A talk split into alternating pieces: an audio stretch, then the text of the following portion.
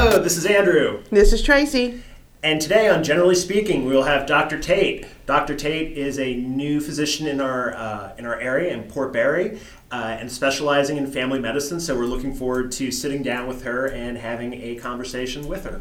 Yep, it's going to be a great talk. Um, we have a couple things going on uh, right now. We just wanted to give you an update on. But first, if you want to give us an update on something, you have a great idea, you have a question, you have a comment, you have a great topic that you think we should talk about, now you can email us. Our email address is generally speaking at opelousasgeneral.com and that goes to myself and it goes to Andrew. So we'll be able to have a conversation with you and maybe flesh out some great ideas that you might have. So if you get a chance, shoot us an email and let us know what you think. And again, it's generally speaking at opelousasgeneral.com and we'll also have that in the show notes. Also, for those of you that are not aware, Opelousas General is now performing low dose CT lung screens. Uh, if you know someone that's between the age of 55 and 74 and currently smoking or have quit smoking the past 15 years and averaged at least one pack a day for 30 years and have no symptoms or signs of lung cancer, this is a very non invasive way to really see what's going on with someone's uh, health with their lungs and are they at risk for for lung cancer. I know Dr. Blanco is one of our physicians who, uh, if you've never met him, great doctor, can't say enough good things about him, but uh, something that he believes really, really uh, strongly in. Uh, for the Medicare audience out there, there's no deductible or copay or a physician order required. So, if you know someone who falls into that criteria, this might be worth uh, checking out for. So, for scheduling or more information, please call Opelousas General Health Systems Medical Imaging Department at 337 948 5127. And now, back to Tracy. back to me. So, um, a fun thing coming up again. I know you guys love when we have our masquerade jewelry shows. Woohoo! They're fun. There's great stuff, jewelry and other things. Everything is five dollars. So our next one will be at South Campus in um, our conference room, right across from Centre de la Vie. And the dates are Thursday, April 18th, and Friday, April 19th. Um, Thursday, 7 a.m. to 6 p.m., and Friday, 7 a.m. to 3 p.m. And uh, we love when Masquerade comes. They are great partners with the foundation, and um, proceeds do benefit the foundation. So we appreciate your support um, when Masquerade comes to town.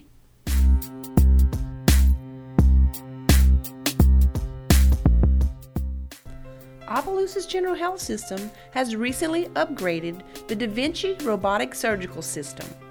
This state of the art technology is designed to further advance minimally invasive surgical procedures. The Da Vinci Xi allows surgeons to perform procedures through a very small incision, roughly the size of a dime, with unmatched precision. The most common procedures using the Da Vinci Xi robotic technology include general surgery, gynecologic and urology procedures, including prostatectomy. Opelousas General Health System is committed to providing comprehensive quality healthcare services to improve and sustain the health of residents of St. Landry Parish and surrounding communities. To learn more about our surgical robotic technology at Opelousas General Health System, visit opelousasgeneral.com. Next, our interview with Dr. Eliza Tate. Welcome back to the Generally Speaking podcast. With us now is Dr. Eliza Tate. Thank you for being here today. We were laughing way too much before we started this and talking about what we were going to be talking about. And um, we wanted to really introduce you to the community, but also just give you a chance to kind of talk about why you came why you came back and what your story is. So, can you tell us a little bit about your practice and where you are? Yeah, um, so we're at the Port Barre Family Clinic um, in Port Barre, um, right behind the ShopRite. where we're located. Um, got a new sign there, nice, shiny new signs. So there with Dr. Fandel, who's been there for years, and um, so we're just getting started there and enjoying being home. Um, the dream was always to come home and you know serve the community mm-hmm. I my education, and so that's what we did. And got our roots there, got our family there, and that's fun. Here, here for good. So when um, So speaking of the finally, how long have you been gone? Tell us a little bit about your your journey to getting back home. Well, um, graduated from Port Barre High School in 2005. Oh, that tells you how old I am. I went to Eunice for two and a half years to LSUE, and then um, had the decision either to go to Baton Rouge or somewhere else, and um, ended up in Alexandria at LSU A, and graduated there with a bachelor's degree. And then I went to work for a year because I had no car. My car died. Okay, so Oh, that was important. Yeah. So we went to we went to work for a year at Lab, uh, LabCorp in Lafayette.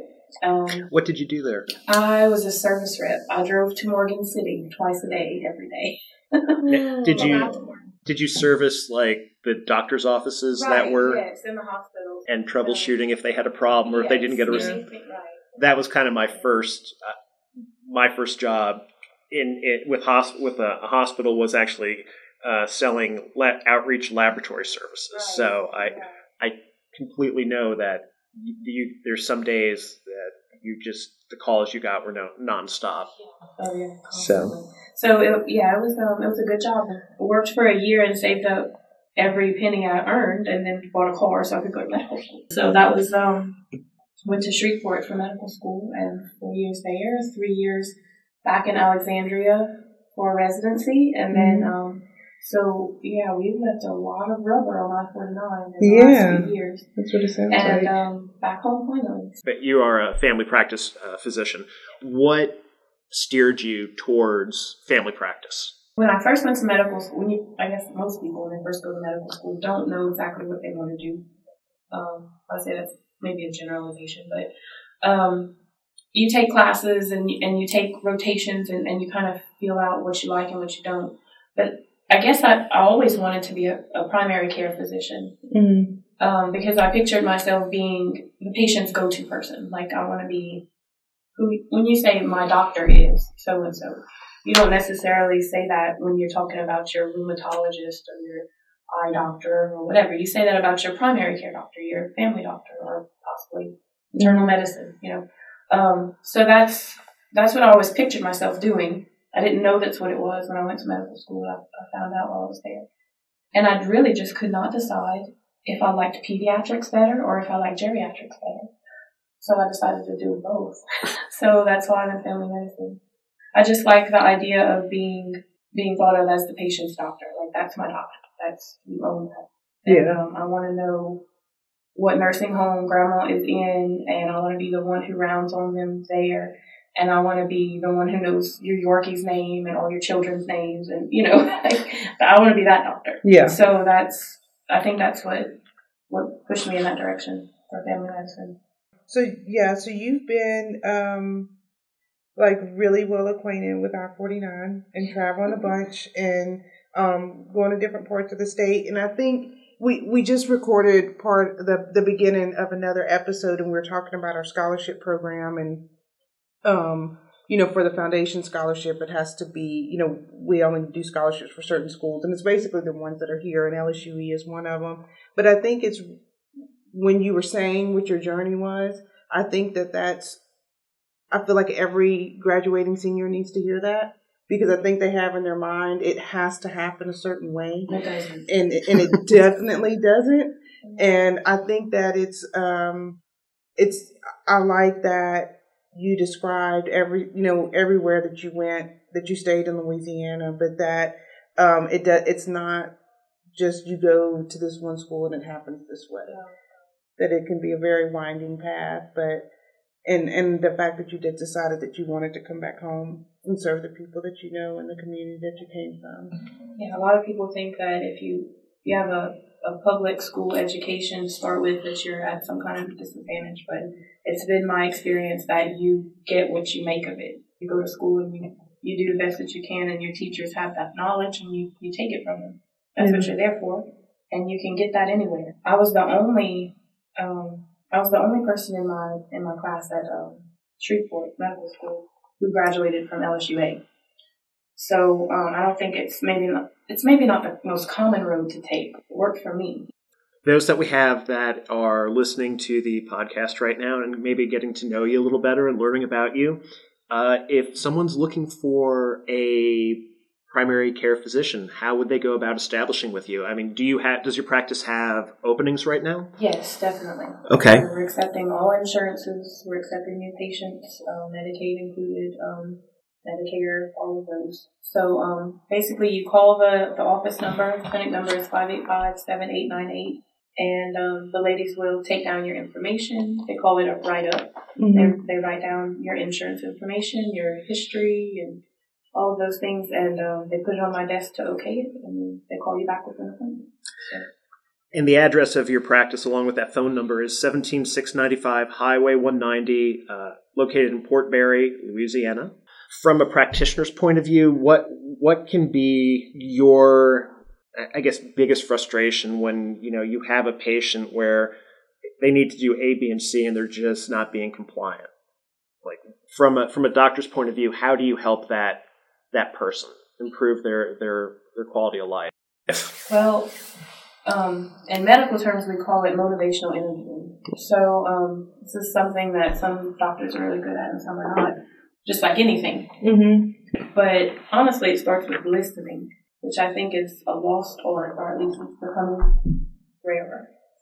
Um, so it starts with listening to the patient, and you, you just have to let them talk, and you find out so much information when you just hush and mm-hmm. let them talk.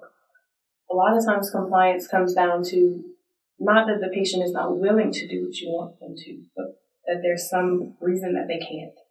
They have problems with getting to their appointments. They have problems with affording the medication that you're mm-hmm. prescribing.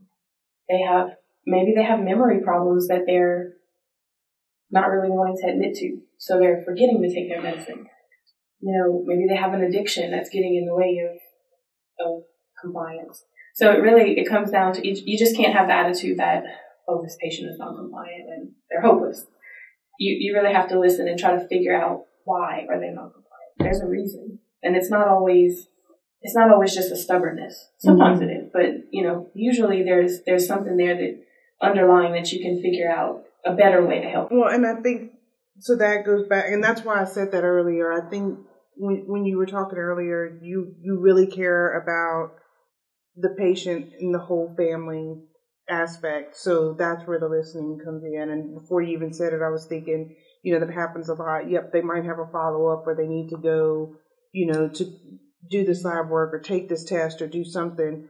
But if you don't know that transportation is a huge um, barrier to their care, then you can't you can't go and help them kind of figure that out.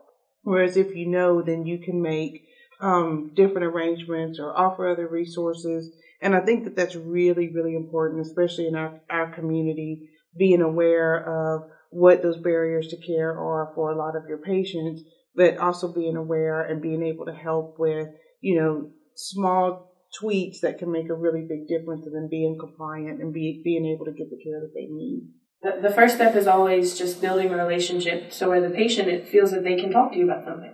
If they feel, you know, that they're not, they don't trust you enough to admit that well, the Spiriva cost me $78 a month and I just can't afford that. People are not going to be comfortable telling just anyone that they can't afford something to trust you first.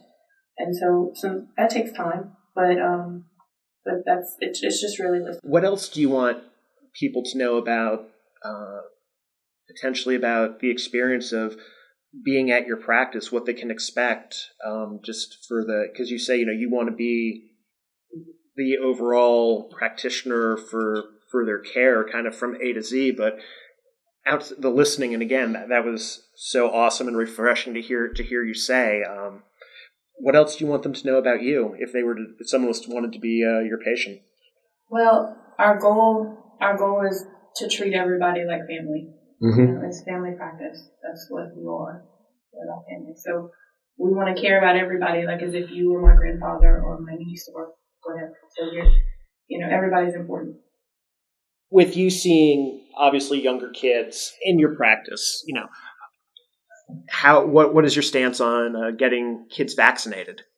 Well, my children got all their vaccinations. So of course I don't advocate anything that I don't do for my own kids.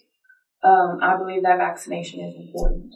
Um, there's something called herd immunity, which, you know, it, it sounds terrible to say herd, we're not cattle, but in general, what we're trying to do is, is have the most people in the population immune to a problem, mm-hmm. like measles, mumps, or rubella, um, as we can. And the, the, the higher percentage that are immune, the less likely that we're going to have a, an epidemic. So that's just numbers.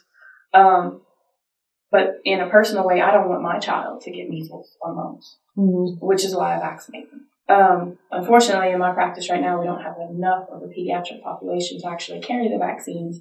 But I'm seeing that that's more of an issue, becoming a bigger issue. Um, a lot of the primary care providers are not carrying vaccines in house, and they're sending either to the pharmacy or to the health unit to mm-hmm. get them. That's another. It's, it's really a cost thing, I think. But in general, yes, I think that vaccination is very important. And in specific, the flu vaccine is one of my pet peeves that people always say, oh, I don't get the flu vaccine because I, I always get the flu when I get the flu vaccine, which, um, in some cases is just a, it's just a coincidence. Um, it takes the flu vaccine about two weeks to, um, to actually protect you from mm-hmm. the virus. So in some cases, you could get the flu vaccine one day and be exposed two days later and yes, you could contract the flu. However, what we know is that every year that you get the flu vaccine, your immunity builds. So it's kind of like giving your immune system a cheat sheet to the virus. Mm-hmm. And the, um, we, we make an educated guess every year what, what strains of the virus to actually put in that vaccine. So, like I said, it, it's statistics, and sometimes we miss one. We miss one that ends up being prevalent during that flu season. And so we'll get a higher number of patients who've gotten the vaccine that will actually catch the flu. Well, what we know is that um, they're very similar. All of the strains are very similar in a lot of ways. Mm-hmm. So whether or not whether or not we got every single one in the vaccine, your your body has still got a head start on protecting you from that virus, and so it decreases your chance of getting a terrible um, outcome from the flu. Even if you catch it, you've been vaccinated and you have been vaccinated for several years in a row, your chances of ending up in the ICU on a ventilator because you have the flu are, are small. Well, Dr. Tate, thank you very much for being with us today. It was a pleasure to, to see you again, and it was even uh, better to, to, hear about you and your practice. And uh, hopefully, you'll come back and see us again. And if you are looking to establish or have questions, uh, you can contact uh, Dr. Tate. Her office number is 337 585 7898, and she is accepting new patients. Um, so uh, the information will also be available in our show notes. Thank you again, and we'll see you next time. Thank you.